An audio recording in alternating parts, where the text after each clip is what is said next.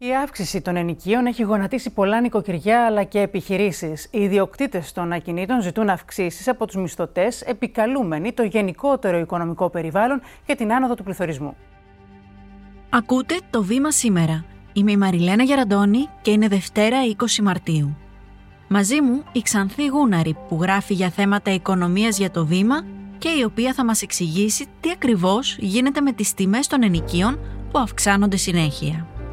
Ξανθή, γεια σου και σε ευχαριστώ πολύ που είσαι εδώ μαζί μας σε αυτό το podcast.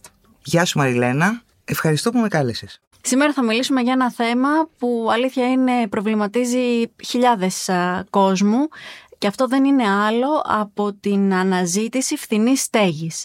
Και θα μας εξηγήσεις αυτό ακριβώς, γιατί τα ενίκαια έχουν πάρει την ανιούσα και θα σου ζητήσω και στο τέλος να προβλέψεις και πότε θα πέσουν. Αυτή είναι η βασική ερώτηση. Θα μπορούσε όλο το podcast να είναι μία ερώτηση, η ερώτηση του ενός εκατομμυρίου. Η απάντηση λοιπόν μπορούσε να είναι και μονηλεκτική. Προσφορά και ζήτηση. Τα τελευταία 6-7 χρόνια η ζήτηση για σπίτια προς ενοικίαση ανεβαίνει, όταν την ίδια στιγμή η προσφορά μειώνεται αλλά δεν είναι τόσο απλό. Και αυτό για μια σειρά από λόγους που εξηγούν γιατί η προσφορά μειώνεται.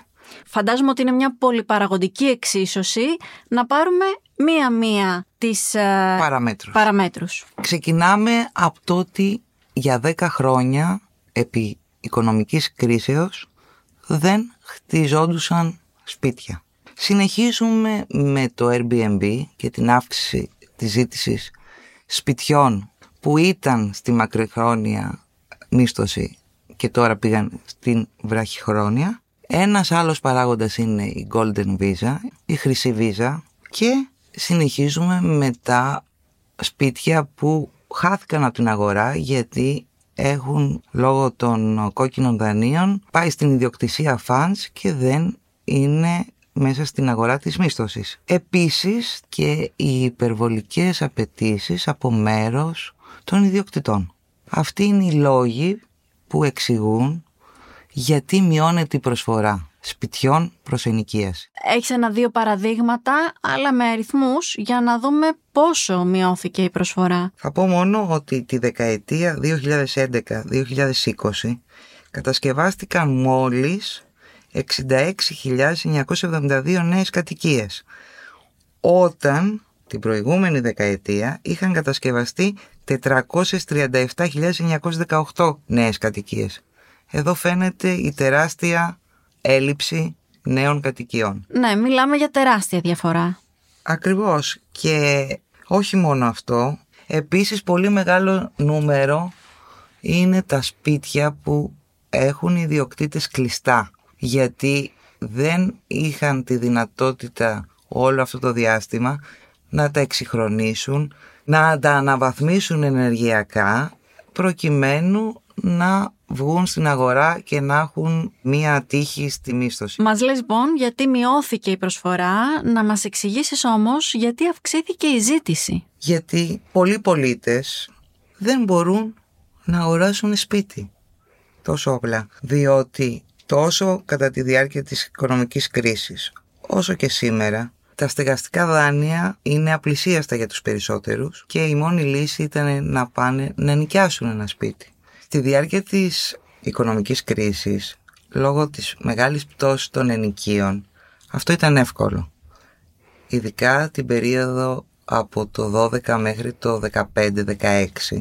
Τα ενίκια είχαν υποχωρήσει σε σχέση με την προμνημονιακή εποχή τουλάχιστον 40-45% από το 16-17 και μετά αυτό άρχισε να μειώνεται. Θεωρώ ότι η κυβέρνηση κάτι πρέπει να κάνει γι' αυτό και θα πρέπει να μπει ένα πλαφόν δεν θα μπορούν οι ιδιοκτήτες ε, να νοικιάσουν ε, ο καθένας ανάλογα με την ζήτηση και την προσφορά που υπάρχει ένα περιοχή. Στην εφημερίδα Ξανθή έχεις κάνει ένα ρεπορτάζ όπου γράφεις ενδεικτικές τιμές, είναι εντυπωσιακή η αύξηση και για να έχουμε μια εικόνα θα ήθελα να μας πεις, να μας δώσεις κάποιες ενδεικτικές ε, τιμές και ας πάρουμε ως μονάδα βάσης ένα σπίτι της τάξης των 80 τετραγωνικών. Το χαμηλότερο ενίκιο που μπορεί να καταβάλει κάποιος στην Αττική είναι γύρω στα 500 ευρώ, δηλαδή 6,3 ευρώ ανά τετραγωνικό το μήνα. Είναι πάρα πολύ λίγες οι περιοχές που υπάρχουν τέτοια ενοικία, σύμφωνα με τα στοιχεία των μεσητών, όπως το Ήλιον, η περιοχή των Αχαρνών, η περιοχή των Πατησίων και μετά ανεβαίνουμε γύρω στα 7 ευρώ όπως είναι το Περιστέρι, η Πετρούπολη και συνεχίζουμε προς τα πάνω. Αντίστοιχα στη Θεσσαλονίκη το φθηνότερο ενίκιο είναι 5,1 ευρώ ανά τετραγωνικό το μήνα και φτάνει μέχρι 5,7 ευρώ ανά τετραγωνικό το μήνα. Και οι φοιτητές δυσκολεύονται και πρέπει να δουλέψουν για να πληρώσουν τα νοικιά. Οπότε δεν βγαίνει. Μένω μόνη μου και χίλια ευρώ δεν μου φτάνει. Άρα, Ξανθή, από αυτά που μας περιγράφεις και μας λες, ε, εμένα μου γεννάται το ερώτημα πώς ένας νέος άνθρωπος που τώρα έχει μπει στην αγορά εργασίας και έχει ξεκινήσει με το βασικό μισθό μπορεί να νοικιάσει ένα σπίτι ε, μόνος του. Μου φαίνεται εντελώς δυσβάσταχτο όλο αυτό, δεν μπορεί να το υπομειστεί. Γι' αυτό το λόγο κιόλας ε, πολλοί νέοι μένουν ακόμη στα παιδικά δωμάτια μαζί με τους γονείς.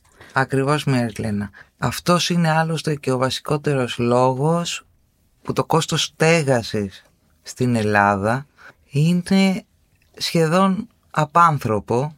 Ο ρυθμός αύξησης των ενοικίων είναι πολύ υψηλότερος σε σχέση με το ρυθμό αύξησης των μισθών. Χαρακτηριστικό.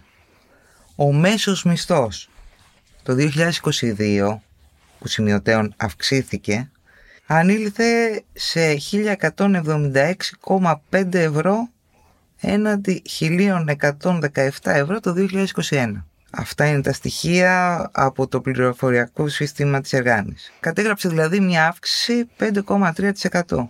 Αντίστοιχα, τα ενίκια κατά μέσο όρο μόνο το 22 αυξήθηκαν 6,7 για να αντιληφθούμε το μέγεθος της αύξησης από το 17 έως και σήμερα τα ενίκια έχουν αυξηθεί πάνω από 47%. Είναι πάρα πολύ δύσκολο σήμερα για έναν άνθρωπο, για μια οικογένεια που δεν έχει δικό της σπίτι να νοικιάσει σπίτι και νομίζω ότι είμαστε από τις χώρες στις οποίες στην Ευρωπαϊκή Ένωση που οι οικογένειες ξοδεύουν το μεγαλύτερο ποσοστό του εισοδήματός τους ε, για στέγαση.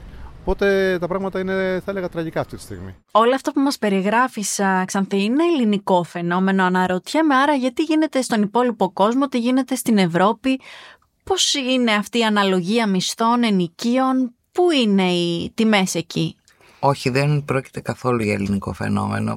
Πρόκειται ίσως και για παγκόσμιο φαινόμενο.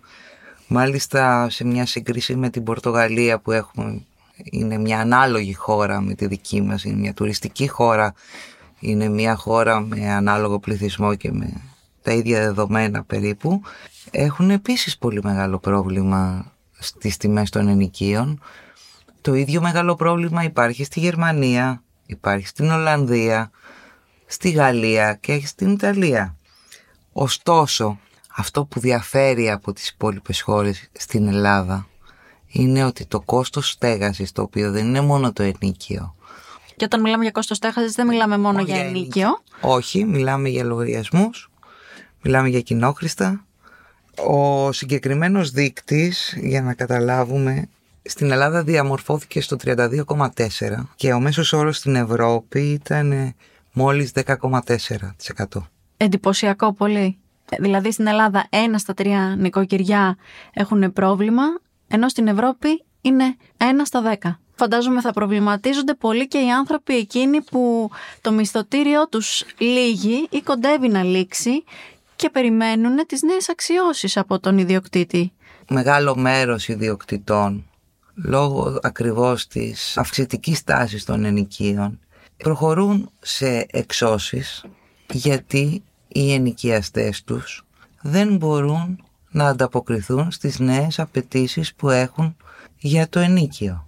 Σε πολλές περιπτώσεις, όταν τελειώνει η τριετία της ε, υποχρεωτικής μίσθωσης, για να ανανεώσουν το μισθωτήριο ζητούν αυξήσεις 15, 17, 20, ακόμα και 30% ειδικά σε περιοχές που γνωρίζουν ότι η ζήτηση είναι πάρα πολύ μεγάλη και θα αντικαταστήσουν τον μισθωτή ακόμα και σε διάστημα εβδομάδας. Χαρακτηριστικό παράδειγμα. Στο Χαλάνδρη, σπίτι για οικογένεια 134 τετραγωνικών ξενικιάστηκε τον προηγούμενο μήνα και ενοικιάστηκε μέσα σε διάστημα τριών εβδομάδων με αύξηση ενοικίου 40%. Είναι αδιανόητο, είναι σχεδόν το διπλάσιο. Διότι οι προηγούμενοι έφυγαν γιατί τους ζήτησε από 700 ευρώ που ήταν το ενίκιο 1000 και δεν μπορούσαν να ανταποκριθούν. Ο ιδιοκτήτης λοιπόν έβαλε ένα ενοικιαστήριο και μέσα σε τρεις εβδομάδες βρήκε ενοικιαστή με 1100 ευρώ. Αναρωτιέμαι αν θα μπορούσες να μας αποχαιρετήσεις με ένα ψήγμα αισιοδοξίας και τι μπορεί να κάνει κανείς για να βρει ένα σπίτι που να αντέχει η τσέπη του. Η μόνη αισιοδόξη πρόβλεψη που θα μπορούσα να κάνω είναι η ένταση των αυξήσεων να μην είναι τόσο υψηλή όσο ήταν το 2022 και το 2021. Εκτιμάται ότι για πολλούς λόγους και κυρίως λόγω των εισοδημάτων η άνοδος των ενοικίων σε πολλές περιοχές έχει φτάσει στο ταβάνι, όπως λέμε. Και οι ιδιοκτήτες θα καταλάβουν ότι οι ζητούμενες τιμές πρέπει να προσαρμοστούν στο επίπεδο των μισθών. Γι' αυτό σε πολλές περιπτώσεις οι παράγοντες της κτήματας αγοράς προβλέπουν ότι τις πολύ υψηλές αυξήσεις τις έχουμε αφήσει πίσω μας και τα επίπεδα των αυξήσεων από εδώ και πέρα θα είναι χαμηλότερα και ίσως σε κάποιες περιοχές να μην έχουμε αυξήσεις. Το ευχόμαστε πραγματικά. Ξανθή, σε ευχαριστώ πολύ. Εγώ σε ευχαριστώ Μαριλένα.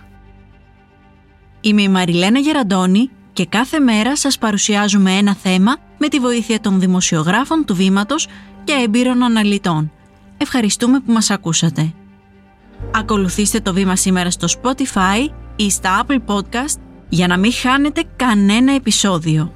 Το σημερινό επεισόδιο επιμελήθηκε η Κατερίνα Μπακογιάννη, παραγωγή Λάμπρος Παπαδογιάννης με τη βοήθεια της Σωτηρίας Δημητρίου. Ηχοληψίας Στέλιος Τριανταφύλου, τεχνική επεξεργασία ήχου Δημήτρης Κοκοβίδης. Το βήμα σήμερα. Εξηγούμε τις ειδήσεις.